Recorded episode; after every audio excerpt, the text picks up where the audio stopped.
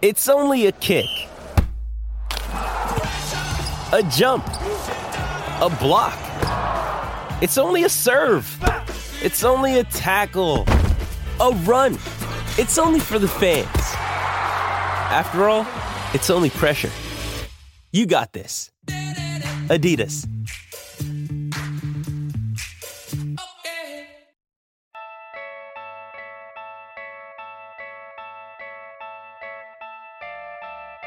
What is wrong with the Cavs and the Warriors?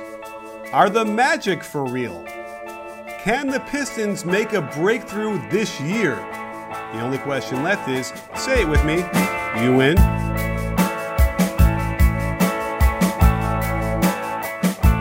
Hey, sports fans, Coach Nick here, and welcome to the B Ball Breakdown podcast slash live show. And as always, on Monday, I'm joined by Dave DuFour at Dave DuFour NBA. Uh, and uh, it's been a pretty eventful weekend Monday to talk about for the NBA, wouldn't you say, Dave? Uh, yeah, absolutely. It was a it was a busy weekend, and uh, you know those are always good, right? Uh, busy weekends are always good. This morning was also very busy. I, I, I suspect you had nobody uh, banging down your door and uh, searching through your papers. Uh, no. Uh, as far as I know, I'm not mentioned in the indictment documents. All right, good, good, good. Although you know, you, I do have my suspicions about you being a spy, as it is anyway. So uh, that'll have listen, to be borne out. Listen, you speak a little bit of Russian, you travel around the world, and all of a sudden everybody thinks you're a spy. Like this is not anything new to me. I've been dealing with this for a while. You know. Mm-hmm. Yeah, I, yeah. I, I, I, wouldn't. I would expect you to, to get more scrutiny as well on that. So, um, well, let's talk a little bit. Let's scrutinize uh, some teams in the NBA that have had some a rough start of the season because uh, it was strange. I tweeted it out on Saturday that both the Magic and um, the uh, let's see, Magic in the East and the Grizzlies in the West were number one in the conference after, you know, five, six games, which is pretty crazy, which also means that the Cavs and the Warriors are kind of down low and struggling. So, what do you make of these two teams, the two finalists the last several years, struggling so much to begin? Well, with the Warriors, we can basically just throw it out, right? It is, uh, it is, you know, Steve Kerr again with the screwy rotations these guys are not really interested in in playing these games, and uh, I, I haven't seen anything that's too troubling, except for the effort. Right for the Cavs, it's the same thing that you and I kind of railed about last year, where their defense is terrible, and it only got worse. They got older.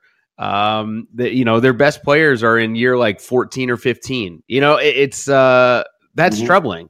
LeBron is still looks like LeBron, which is great, but he doesn't look totally engaged. And so, right. you know, I mean, take that and less shooting. You know, less engaged, but he's still like getting triple doubles and he's still filling up the stats. But it's a bit empty. Um, the thing I noticed, I'm going to do a video on this, is like the defense is bad. Like, so they're ranked 27th right now in defensive rating. But guess what? The Warriors are 28th. Like that's unheard of. It's crazy. Um, but the thing with I noticed with LeBron is okay. I, it's fair to say that he's conserving energy on the defensive end. Is that is that fair? Uh, yeah, that's yeah that yeah, that's that sounds about right. But then there's been a lot of sloppy offensive possessions. Uh, one that stands out to me yesterday, he was like just going behind his back and lost the ball, and, and you know that's just not normal LeBron James behavior. We're we're used to seeing him be incredible all, at all times and nearly perfect, especially on the offensive end. Um, and then the traveling thing has just gotten to the point where it is. I mean, it's laughable. It's a joke, right? Like uh, I, I, think in the Warriors game last night, the Warriors Pistons game, uh, there were there were like three or four travels called. Yeah, has LeBron been called for a travel this year? I know he has done it multiple times. Last night, possibly being the worst, where he took six steps in the lane. Yeah. It's just insane. Right. Yeah, I tweeted that out. Uh, someone shared it with me. I had missed it because I was watching part of the game, but I didn't see that one. And uh, yeah, it was like crab dribble and then slide the pivot foot and uh, and do all sorts of crazy stuff. And people were, you know, it, it's like, and to get back to your point as far as the traveling goes, yes, there's a huge emphasis. We did a video with Ronnie Nunn last week where we showed how much they're emphasizing the traveling on the perimeter. And so it's like it clearly is a thing. Now, that said, in defense of maybe the referees and their focus, maybe they don't call the one on LeBron, A, because it's LeBron, but B, because he's in the lane. And it's not that like shot fake, try and spot up and then attack the basket, which is where they're calling all these travels now. But still, um, yeah, it's pretty bad. It's been very bad. And, and you know, it, does this go under, do we file this under sort of star treatment for LeBron? Is that what the traveling, non traveling calls are? I mean, but Steph Curry got called for a travel, right? Like, so I don't think that you can say that. I think it's just that the referees, like, he must be just really good at it. Let's put it that way. But mm-hmm. like when you're watching on TV, we have a great angle and we, you know, we can see all this stuff. But that one last night was just so obvious. I couldn't believe it was called. I mean, uh, it, it was it was brutal. But anyway, yeah. Back back to like the team struggles thing. Uh, you know, I'm not I'm not worried about the Warriors at all. This could be the season that the Cavs don't make the finals. I mean, like I know we said that last year, and LeBron did LeBron things, and I expect probably right. something similar will happen this year. But they they just got I just feel like they got worse this offseason. Uh, losing Kyrie turns out is actually a big deal.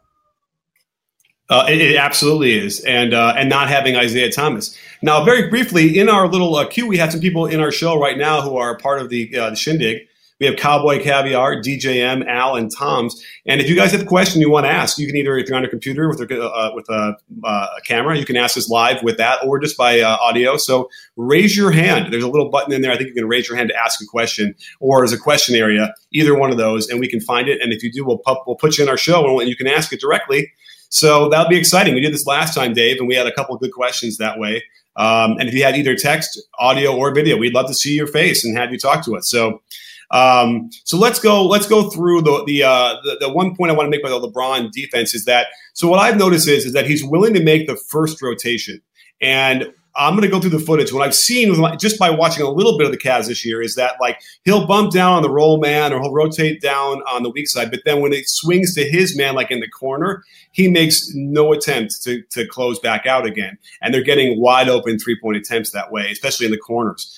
Um, that's a real problem, and obviously when you're playing against the uh, the Cavs and who have LeBron, you're going to need threes to overcome that, and uh, that's what's going on so far. Yeah, and they're just not even getting the threes up right? Like they're they're not they're not just not making threes. They're not shooting enough threes. So yeah, I mean it's it's troubling, man. And and you know there's uh, I keep hearing Isaiah Thomas is coming back. Don't worry, they'll be fine. Isaiah Thomas is coming back. A when when is Isaiah Thomas coming back? Right now we don't know. It's undetermined. They're they're saying maybe January, right? B, uh, yeah, oh, what, yeah. Go ahead. Sorry. What Isaiah Thomas is coming back? Okay. Hip mm-hmm. injuries for basketball players, man, they can be killers. And and you oh, know, yeah. is he going to come back? What what percentage of Isaiah Thomas are we going to get? It's not going to be 100%. He's got an injury that is I mean, rest doesn't solve this problem. So, you know, I, I don't think Isaiah Thomas is going to be some kind of savior for this team. The other thing is, man, their biggest problem is defense, and Isaiah Thomas is terrible. He's worse than Kyrie. Right. So, yeah. And I can also speak to the, the nature of the injury as well as rest is not going to help it, really. That's the thing. Uh, if they're not going to do surgery, then he can, you know, probably do like Pilates or that kind of thing for like for strengthening and stretching stuff. But it, he's going to be in pain uh, when he plays, and they're going to have to just manage that. So, as far as I could tell, my feeling is the only reason why they're waiting until January is simply because they don't want to aggravate the injury anymore and have to just deal with it from January on. It's nothing to do with the fact that he's going to get better with this. An impingement doesn't really get better. Your bone is a hitting bone, and your torn labrum is going to be torn. Uh, short of surgery, it's not going to get better. So that's why they. That's, to me, it's the only reason why they're waiting this long. And um, you know, it's it's going to be an issue, especially what you said about the defense, because you know they're already struggling. Derrick Rose has, has not been that answer either on that, and he's not not looked that great. Uh, and let's, let's face it, they've gotten blown out three straight times, or not sorry, they got blown out twice by very inferior teams. Uh, if we look at the schedule right here, they got blown out last night by the Knicks uh, at home. It was a second of a back to back, but still, it was at home. Uh, they lost to the Pelicans and they got blown out there, and then they had lost, uh, you know, to the Brooklyn Nets in Brooklyn. So uh, th- this is the, the problem. game of the year.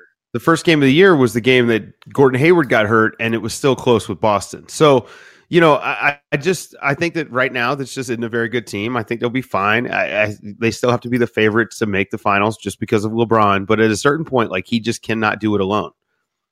Someone Absolutely. else has to do something. Yes. What, what so. was the tweet he had or whatever? The, the quote was uh, he needed uh, he needs reinforcements. He needs something. I can't remember what he was saying last year. Right? Uh, he needed the oh, someone yeah. to come in there. He demanded the trade for some more firepower. So clearly they they understand that. Now, as far as the Warriors go, uh, right? We mentioned you know the, the wacky. Uh, I mean, it looks like what Steve Kerr wants to do is in the first twenty games, he's just going to throw everybody out there to see what he's got. You know, and he doesn't care if he goes twelve and eight or whatever that's the best center on their roster that's not Draymond Green has been at, inactive for the last two games. You know, I mean, like th- this is experimental season for for Steve Kerr. Wait, who's the best center on the roster? Jordan Bell. Ah, okay, right. What's his? I mean, maybe David West. No, no. It's just so he's rotating the the minutes. That's it. He's he's going pop. You know, with his with his bench and especially the end to bench stuff. And, and I mean, he he really has embraced his inner pop and and is totally going for it. And it it's hard it's hard to argue against it because of how successful pop has been. But at the same time, I don't know that the Warriors have the mental makeup that the Spurs have had.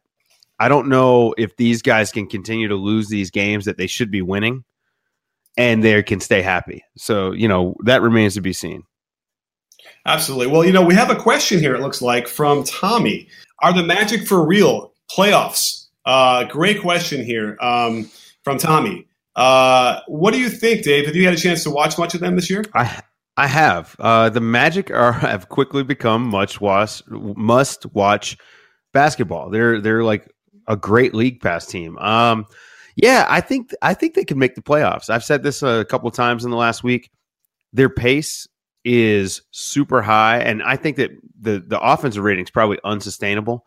Just I don't think they have the shooting to continue to shoot as well as they have. But if you look at what they're doing, it is sustainable.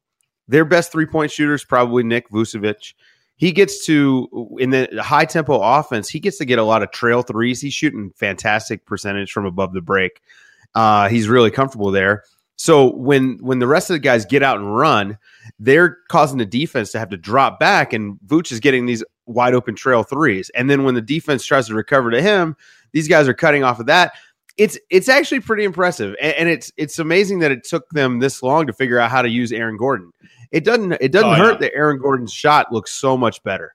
His shot stroke is much improved, and I'm glad to see it this early in his career. I mean, probably worthy of a breakdown. He's shooting 50, oh, I just cut off a damn thing, 50 something percent from three on four attempts per game plus which is crazy for a guy who had never ever really done that before. Um, I don't even know what to make of that. But you know, so tell me if you're looking at mechanic wise, because I haven't studied it really break the frame by frame. What are you seeing with Aaron Gordon? So, and he's he's scoring 22 a game, 10 rebounds, almost three assists. He's shooting 58.8%. We've seen a lot of guys start the season, yeah. you know, over four, five, six games shooting lights out, which makes sense. They're coming off of the training of the offseason. They're probably not beat up yet, so they're, they're going to be feeling comfortable. But what are you seeing anything very specific in what he's doing uh, on his shot that's leading to such a high percentage on a high volume? Well, he's turned his body some, right? And that always helps, turn the feet. Um, and then he's not jumping as high. Remember, this is something you and I have talked about with uh, with Russ. If Russ didn't jump so high on his threes, he probably would shoot a much better percentage. And so he's conserving energy, but also it's a more repeatable motion. So I think that he's just more consistent. But what he's doing right now is probably unsustainable. I don't imagine he's going to shoot 50% for the year. that would be insane. Right. Um, but there's nothing in his mechanics that that don't make me think that he could be an above average three point shooter, 38%, something like that. If he can shoot 38%, Aaron Gordon's a max player. And you and I, yeah. you and I have talked about it. His athleticism's off the charts. Now they're playing him in, in the right position. He's pushing the ball. Like he's actually kind of uh, like Blake Griffin light over there. I hate to do that because he's been compared so much to Blake, but like just in the way that that the offense is really like you can tell he's sort of in charge of it of the pace and things like that. Absolutely. You know, Blake Griffin's is a really, really great comparison. And as we go forward, I'm sure, you know, he's shooting a, a, career high from the free throw line at four and a half attempts per game as well. So everything is now ticking up for him. And certainly the Magic deserve a breakdown. I need to do one. I haven't even done one of them for years at this point. So I'm excited to get in there and really look at what he's doing, uh, particularly, especially to get this, that many assists as well, because um, that, that, this is a yeah this is sort of an all star status here. Now, if he drops down to like 38 percent, I, I, don't know the math exactly, but he probably goes from 22 a game to what is that like 19, 18, you know, but like that's yeah. 18, 10, uh, 1.3 blocks and three assists. So that's those are great numbers for a guy in his fourth year on a team that's you know up and coming. So it's really exciting to see what's going on with the Magic. What's also really exciting is that DraftKings is back with NBA Daily Fantasy. You can be part of the action every night when you choose between public contests with big cash prizes or private contests where you can take on your friends. If you're a beginner or a casual fantasy player, they've got a contest for you as well. Drafting your team is simple. Pick eight players and stay under the salary cap, something Doc Rivers is going to have a hard time doing with DeAndre Jordan pretty soon. You earn points for scoring, assists, blocks, rebounds, and lots of other stats. There's no better way to turn your love of basketball into cash in your pocket. And there's no commitment. Each day is a new contest. So hurry to DraftKings.com now and use code CoachNick to play free with your first deposit for your share of $10,000 in total prizes tonight. That's code CoachNick to play for free with your first deposit only at DraftKings the game inside the game. We have another question. Should we throw it up here? Sure. Let's do this. Um, Cowboy Caviar asks, were either of you guys expecting Kyrie to maybe carry more of an offensive load in Boston uh, than he has? And by the way, let me throw this in there. If you join us with the link, if you go on to my uh, my uh, uh Twitter account, you'll see we've done a Bitly for this uh, that you can ask a question in our shindig, and it'll go right up on the screen for you. So check that out if you can and ask some questions. You can do it with video too. So so let's go back to the question. Kyrie, uh, Cowboy Caviar wants to know if uh, we expected him to do a heavier load than he is. Um, I think a lot of people did. Uh, I'm trying to pull up his usage. I mean, his usage is at like 29. percent That's a pretty heavy load for for the Celtics. You know, they don't yeah. they aren't normally so so dependent on one guy. So it's a pretty heavy load. Um, he is taking how many shots per game? He's taking uh almost 19 shots a game, which is last year he took almost 20 shots a game. So uh, it's pretty heavy load. He, he just isn't performing as well as as people would expect. Um, he's shooting 41% from three, but only 47% overall. So I think that uh, that's um, that's really actually the difference. He's not. He's shooting 32% from three. Oh yeah, my bad. What was I looking at? I was looking at two overall. Sorry. Yeah, yeah, yeah. Sorry. Um, yeah, thirty-two percent. Thanks. Uh, from three. So he's just not shooting as well as we expect, and so it may, I guess it looks like, you know, he's not shouldering much of a load. But I mean, nearly thirty percent usage rate. That's pretty high. Yeah, absolutely. And you know, I, I, there's there's you keep seeing little bits of uh, evidence of him getting it and like facilitating. His assist numbers are not up when I thought that they would be. He started the you know the season uh, up, uh, you know, with, with 10 assists and looked like, oh, he's going to start getting eight or nine a game, like, you know, as opposed to the five and a half he was getting in Cleveland. Uh, but it's kind of right back down to that 5.7 mark where he's always been. And, you know, I think that's just sort of a function of dealing with, you know, Jaylen Brown just sort of getting. I had to imagine there's got to be a number of blown assists for him as well. Um, I, I, you know, you see that a little bit where these guys are getting, you know, good passes from him. They're not knocking down the shots. Uh, and then, you know, they're, they're, they're just going to be up and down up until, you know, Brown could get more comfortable, and then um, um, the guy from Duke is. Um, oh my God, I always forget his name, Jayson Tatum, uh, until he gets more comfortable as well. And the, and the whole team kind of gels around the non Gordon Hayward or that absence. Uh, they're going to throw Morris in there now. So they're going to be up. It's going to be up and down, I think, for the first half of the season. Yeah, I, uh, it'll be fine. Um, you know, the, their their abbreviated training camp was all about integrating Gordon Hayward and Kyrie Irving and then in the first game, Gordon Hayward goes out. So, you know, take him a little bit to, to kind of reconfigure things. Um, I would love to see his usage go down a little bit, but his efficiency go up. Uh, and I think that that could happen if, you know, if the rest of his team kind of picks up the slack. I'm with you on that. Right.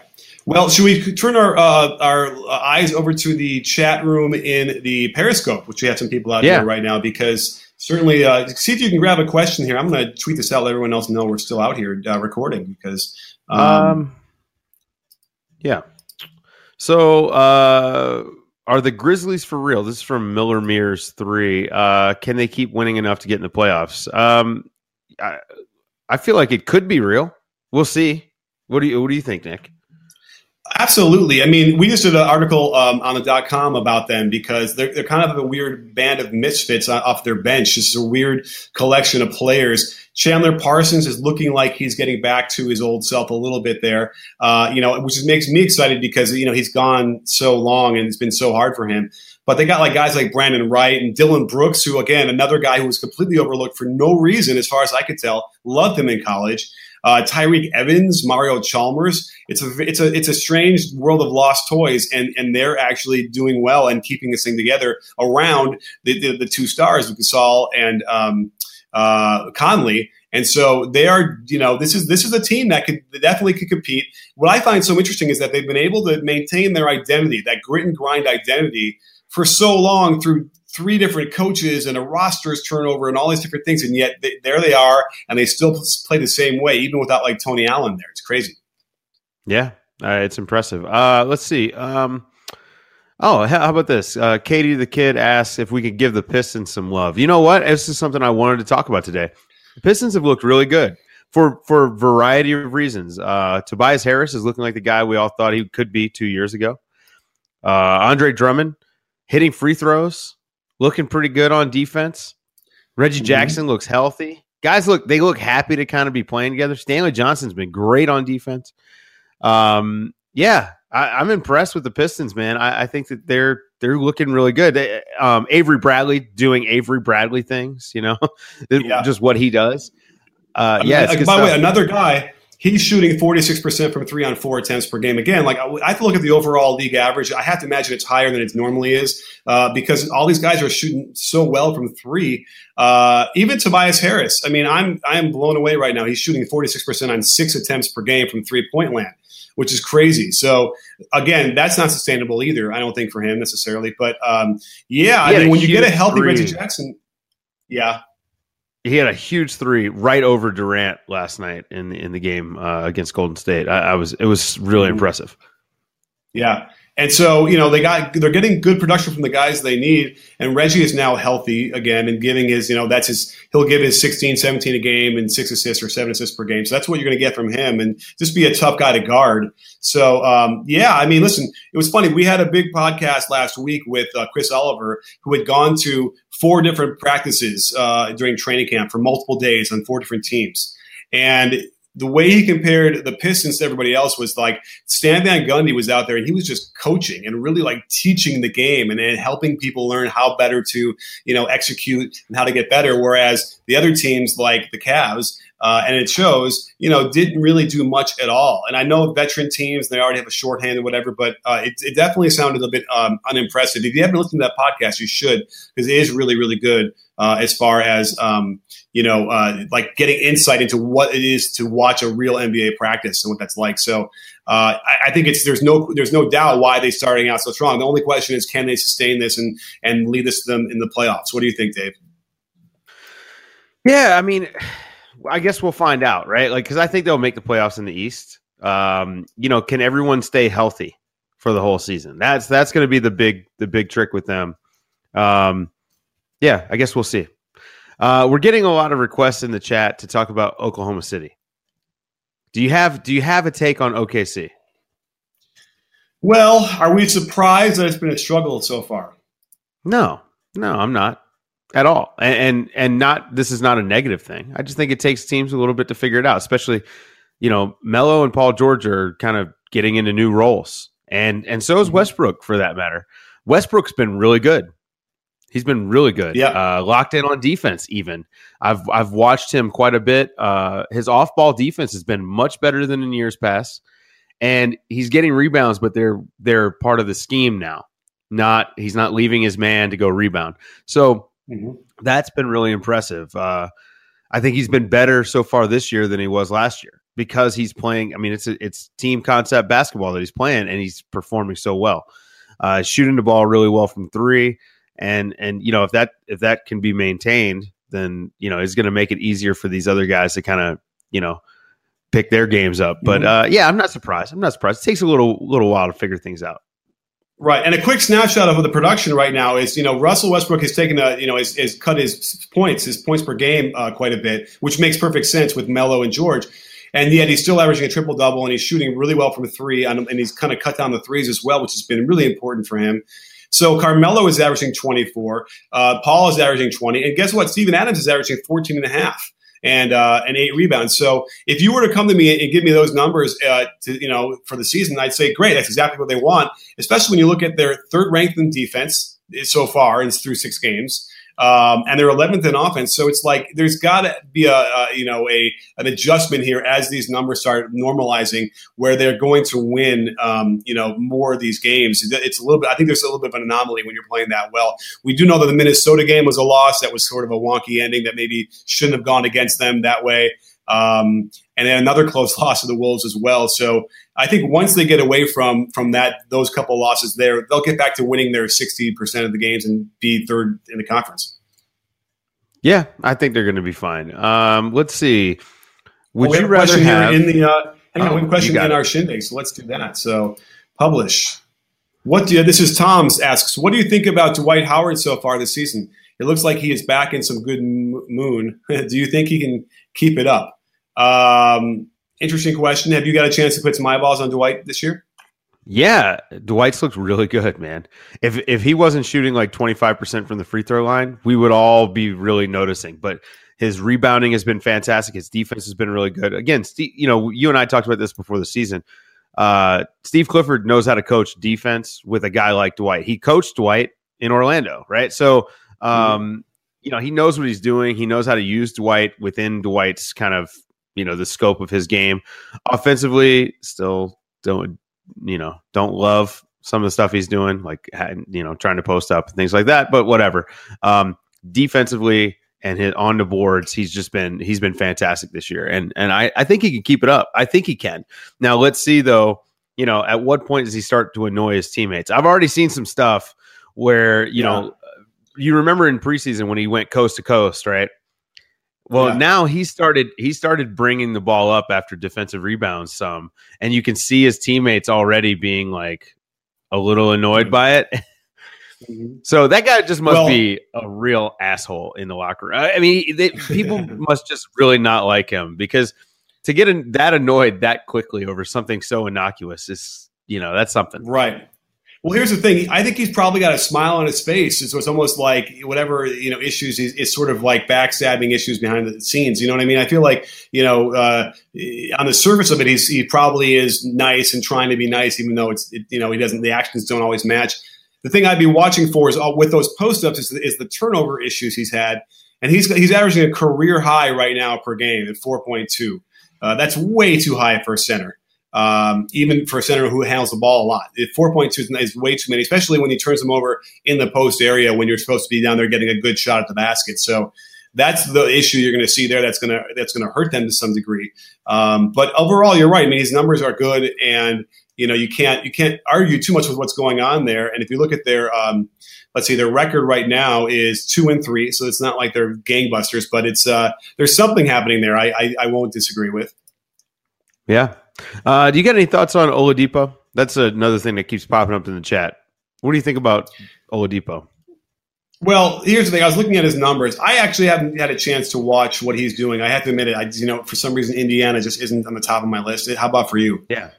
Uh, I've I've watched him a little bit, and you know he looks confident. That's number one, right? Like he looks confident Mhm. with the basketball. Um, the numbers are pretty good, uh, but you know, but it's early. Um, a 575 effective field goal percentage, 25 points a game. Uh, his usage is 31.5%. That's like superstar level usage. And he's making the most of it. I, I think he's been pretty good. Um, this is sort of where we kind of thought, like, we Yeah, I thought mean, he it- might are we saying it's this a- last year. Yeah, I mean, is, is it a natural progression for a guy who's entering his fifth year and now has the more free reign to do things than he did in the past? I mean, maybe. Uh, again, by the way, another guy who's shooting, you know, forty-seven percent from three on five attempts. It's crazy. Uh, maybe worthy of a video just to do that is spotlight the top ten, like ten guys who you, who are surprisingly Blake Griffin's in that discussion. Did they, uh, did who are make the shooting so well bigger? and why? Did they make the Maybe, they're using different offseason? balls. Maybe the balls are different. The stitching is different. I don't know. I don't think so. But uh, That's what they do in baseball. uh, Maybe it's what happens here in basketball too. we ju- they juice the ball. Um, you know, Steph Curry's only shooting thirty four point seven percent so uh, from three. So I, I don't think it's a juice ball. I just think it's early. Um, these guys will come back down to earth. Uh, but but at the same time, what we've seen in these first six games with him, I think it's pretty like it shows a guy that has developed. And and the bigger thing is the confidence. Um, we kind of thought he would be this guy as a secondary playmaker for OKC last year, but it didn't happen. Now, part of that is it's I think it's hard to be really good like this next to Russ, at least last year's Russ. Um, but Orlando cut bait on him a little too early, right? Like they gave up on a, a lead guard needs time to develop. It's just how it is. It takes him three or four years to kind of figure things out, figure out you know pace and and how to how to even run a pick and roll, put a guy in jail, things like that. We're seeing all this stuff from Oladipo. Uh, the other thing, I mean, his shooting just looks so much better. And I don't know if Yeah. this is confidence or just better rhythm or if he really put in a lot of work. I haven't broken down his mechanics to see how it compares to last year or the year before. Um, but the biggest thing I think is just that he's not playing spot up. He's got the ball in his hands and able to develop a rhythm. So yeah, I mean, I, I'm I'm encouraged by Oladipo. I love that Indiana's getting out and running. I think that's what young teams that lack skill should do. Uh, so I or it's working for Orlando. This is what the Nets do: get out and run, and and you know put the pressure on the defense, and and then also you get extra possessions. Unless that other team is also gonna gonna match your pace, which most teams aren't. But if they do, okay, well then now they're playing your game and they're playing right into your hands. So I think it's smart.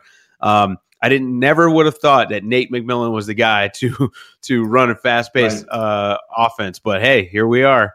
That that opening game where it was 140 131 man that felt like you know old school basketball Oh yeah, and yeah, they're fifth in pace, and they're pushing the ball. So it's you're right, and there's there's a comfortability, I suppose, is the word uh, with Oladipo having the ball in his hands more compared to what it was like in OKC, for instance.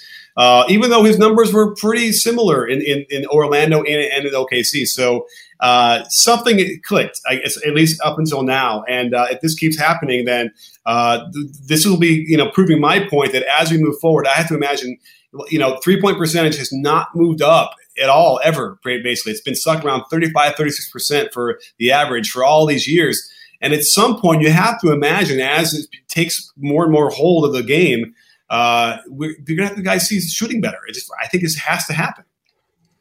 yep i agree So don't forget, if you join us in the shindig, uh, and we tweeted out the uh, link there, uh, then you can ask a question live. In fact, you, we have people in the in the chat room right now. You can come in here and actually ask a question with video, which would be really kind of neat. Join the program. So Jonathan's in there, and Tommy and Leo and Tom's and DJM and Cowboy Caviar. You're still in here. Come on, jump in here and uh, ask a question with your computer if you have one. I, I think you might even be able to do it mobile with your uh, with your phone. So jump in here and uh, let's watch some more questions. We got a few more minutes here, so.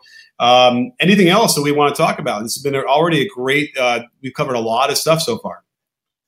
yeah i, I don't know man um I, let's see we got a we got a que- another question in the shindig uh from tom's uh let's publish um we were worried all summer about the east but it's less i guess it's not as bad as we expected is there any reason for this Eh, the, you know what i'll say is and and i hate to give this answer but it is really early right and we also had a shorter training camp. I, I, like I think that Denver's early off uh, offensive struggles, you can put a lot to that. You know, uh, to their uh, short training camp. The the fact that uh, we're getting like defensive teams are actually doing really really well against some potent offenses because the offenses it takes longer to dial in the offense than it does the defense. It's sort of like in Mhm. baseball where where pitchers start out ahead of hitters, eh, like the first month six weeks of the season. I think that's what we've got a little bit going on. And so some of these East teams are catching some of these Western teams at just an inopportune time. But you know, you got to be ready to play. And, and, you know, ultimately, the game, first game of the season counts the same as the last game of the season. So, um, but yeah, I've been, I mean, let's put it this way the East has been way more entertaining than I expected, particularly because yeah. of Indiana, Brooklyn, and Orlando. They've just been so much fun to watch. And I mean, I'm loving it so far. Me too. Brooklyn is, you know, another big one. We did a great uh, video with Spencer Dinwiddie, the hero of the game against the Cavaliers, where he broke down some of the key plays that helped them win. Uh, and yeah, they're doing some great stuff. And, you know, it's it's amazing what happens when you start getting you know some NBA level quality talent there and veterans. All of a sudden, you know, you start playing better, and you're certainly in those games more. It's not a 20 point blowout in the first quarter or at the end of the first quarter. So, uh, but I would yeah, I would expect these things to normalize a little bit more as, we play more games. I'm not sure that the East has played more games against the West than normal or than or that many even in the beginning. In a way that um, once those games start coming in, the West Coast trips come on, and they're they're playing You know, you have to go through the triangle. Like an East Coast team has to play Dallas and San Antonio back to back or whatever. That's when you're going to start seeing, you know, the East. I think uh, start to lose their any kind of edge they might have in the, in records. Uh, interesting stuff. So, uh, what do you say? Anything else? Oh, there's a great question here by Edmund Holden on the uh, in uh, the uh, Periscope. Would you rather have Avery Bradley or Patrick Beverley to defend elite scoring point guards? Probably, I don't know. You know, that's tough because they're both really, really good at what they do. Avery Bradley is a little bit, a little bit longer, but I think Patrick Beverley gets guys out of their comfort zone, right? And he gets into their head a little bit more. So I'd probably take Pat Bev, and and that's just because I really like the mental aspect of his defense. I think he does such a good job of irritating guys, and also, you know he really his physicality is just something that a lot of guys struggle with. Um, so I'd probably take Pat Bev, but I love Avery Bradley. I'd I'd love to have both of those guys as my guards, right? Like that would just give me those two. Yeah, give me Jae Crowder. Give me Draymond Green. Yeah, absolutely. Uh, I, I, agree with all that stuff. Um, I think that um, you know, as far as toughness goes, it's you know you got to. I think you want to take, especially with three point shooting, you want to get guys uh, out of their rhythm, and you probably have to go with uh, with Patrick Beverley uh, because he's just gonna he's just gonna get you uh, thrown out of the game. I mean, he's gonna get you a tech, he's gonna get you some stuff, um, and that that's the difference there. So. Um, uh, anyway, yeah, sorry, I'm trying to do two things at once. So yes, so I, w- I would probably say Patrick Beverley, but I love what Avery Bradley's doing. And again, Detroit's a great pickup, um, you know, for them as well. In a way that he's that he's a big reason why they're they're they're doing what they're doing. I'm sure Coach Van Gundy loves him. Yeah. Uh, how about one last question? Um, okay, we got. Uh, let's see. Oh, we have one in our in our shindig here. Yep. Let's let's yeah, do it. Just, you got it. Yep. Uh, Leo from Leo. DeAndre Jordan was in trade talks. Do you think they flip him before the trade deadline? Could the Clips get anything of worth at that point and more than last season? Uh, I guess, do you see anyone that could take them to the next level competing? I love DeAndre Jordan. I think flipping him right now, even though he's going to be a free agent this summer, would be a mistake for a team that's trying to compete. If I were them, I'd be trying to re-sign him. I, you know, keep him around. Right, good culture guy. Yeah, good defender. Um, he really like I mean him and Patrick Beverley uh, as your point of attack and your guy in the rim at the rim like that's that's huge for them. It allows them to play Gallinari at the three, right? That's the only reason they can get away with that. So um and and sometimes Blake at the four. Uh yeah, so I did read about the the or from Zach Lowe where they said that they tried to make the trade for uh Clint Capela. That's Daryl Morey really being interested in DeAndre Jordan. I mean, I know that he really likes him a lot. So, um, yeah, I would be hanging on to DeAndre Jordan. But if he's not going to resign, then you need to then you need to trade him. You can't lose a DeAndre Jordan for nothing. Yeah, but here's the problem: you can't afford to pay him like twenty seven million dollars, whatever he's probably going to end up getting on the market. You can't do that. So you know, he, no matter what, you can. Like, here's my take on that. I, I, like DeAndre. He's a good rim to protector. He can, you know, alley oops and he can set screens, do all that things. But you could find a guy to give you 74% of that production for like, you know, $3 million a year or whatever, $6 million a year. Sure. And so you know, that, that's that's really when you start getting that Moneyball feel, where it's like, well, what can you get? What what version of it can you can can Willie Reed give you seventy five percent of him for nothing? Yes, I mean I, I would think you, you can. Um, so I don't think that's a problem. It's a real dilemma that the Clippers are going to have to deal with. And uh, I don't know. Do you have any? Do you have faith that they're going to be able to execute something that's going to be smart around him? Um, well, I mean, Doc Rivers is no longer the GM, right? So it, we know that he's not going to make a trade for like KG. He's not going to trade DeAndre Jordan to TNT for KG, right? So we know that's not happening. Um, with that being said, I don't know. I mean, I, what's the market, right? Like, like you just said, uh, we're we're seeing NBA centers, traditional centers, go the route of the running back in football. You know, you can get them late and they can come in and do stuff. I mean, Jarrett Allen is a, is a good example, right? He was like the you know twenty second pick or whatever he was, and and he's probably going to be decent by year two, year three. Um, so I don't know. I mean, it, there's a lot of centers out there, and there's not much of a market for them. So I, am not positive. I, I, actually I wouldn't have hated the Clint Capela trade for either team. I think DeAndre is more ready to contribute to a championship level team, but Clint Capela is pretty damn good, and he's coming along quickly. So you know. Um, I don't know. It's tricky. I, I doubt anything happens. I, I, would guess that DeAndre Jordan stays. Him and Blake are really yeah. close. Blake just signed a five year deal, I would assume that they keep DeAndre around. Uh, yeah, yeah, I mean, certainly for this year, it's worthy because I think that they're onto something here, and perhaps they're playing even better than they did with CP3, uh, which is worthy of another video. A lot of stuff to do, and if I could just get through this week and the weekend next weekend with a big family thing I've got planned, uh, I'll be able to finally go full bore on all the videos and analysis and pods and everything, and get back to the right schedule, which should have started now, right? We shouldn't have had the season for the last two weeks. I know why. I know why it started so early, but man, it shook everything up. So. Uh, well, anyway, listen, Dave, great show. Really good stuff. I think we've covered a lot of great topics. Yeah. I, I mean, you know, it, it's hard to believe we're going into week three now of the NBA season. It's yeah. happened so quickly. And I, and I can encourage you all to join us when we do these shindigs where you can actually come in and ask us questions with text, which we did today. Uh, every once in a while, somebody wants to come on with a camera or with a, uh, the audio and, and, ask a question like a call in show. So get used to doing that. That'd be really fun to interact with you guys that way.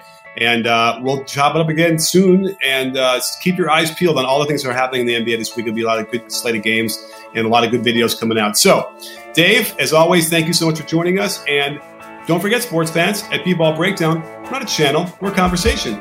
You win. Are you in, Dave? Yes, I am.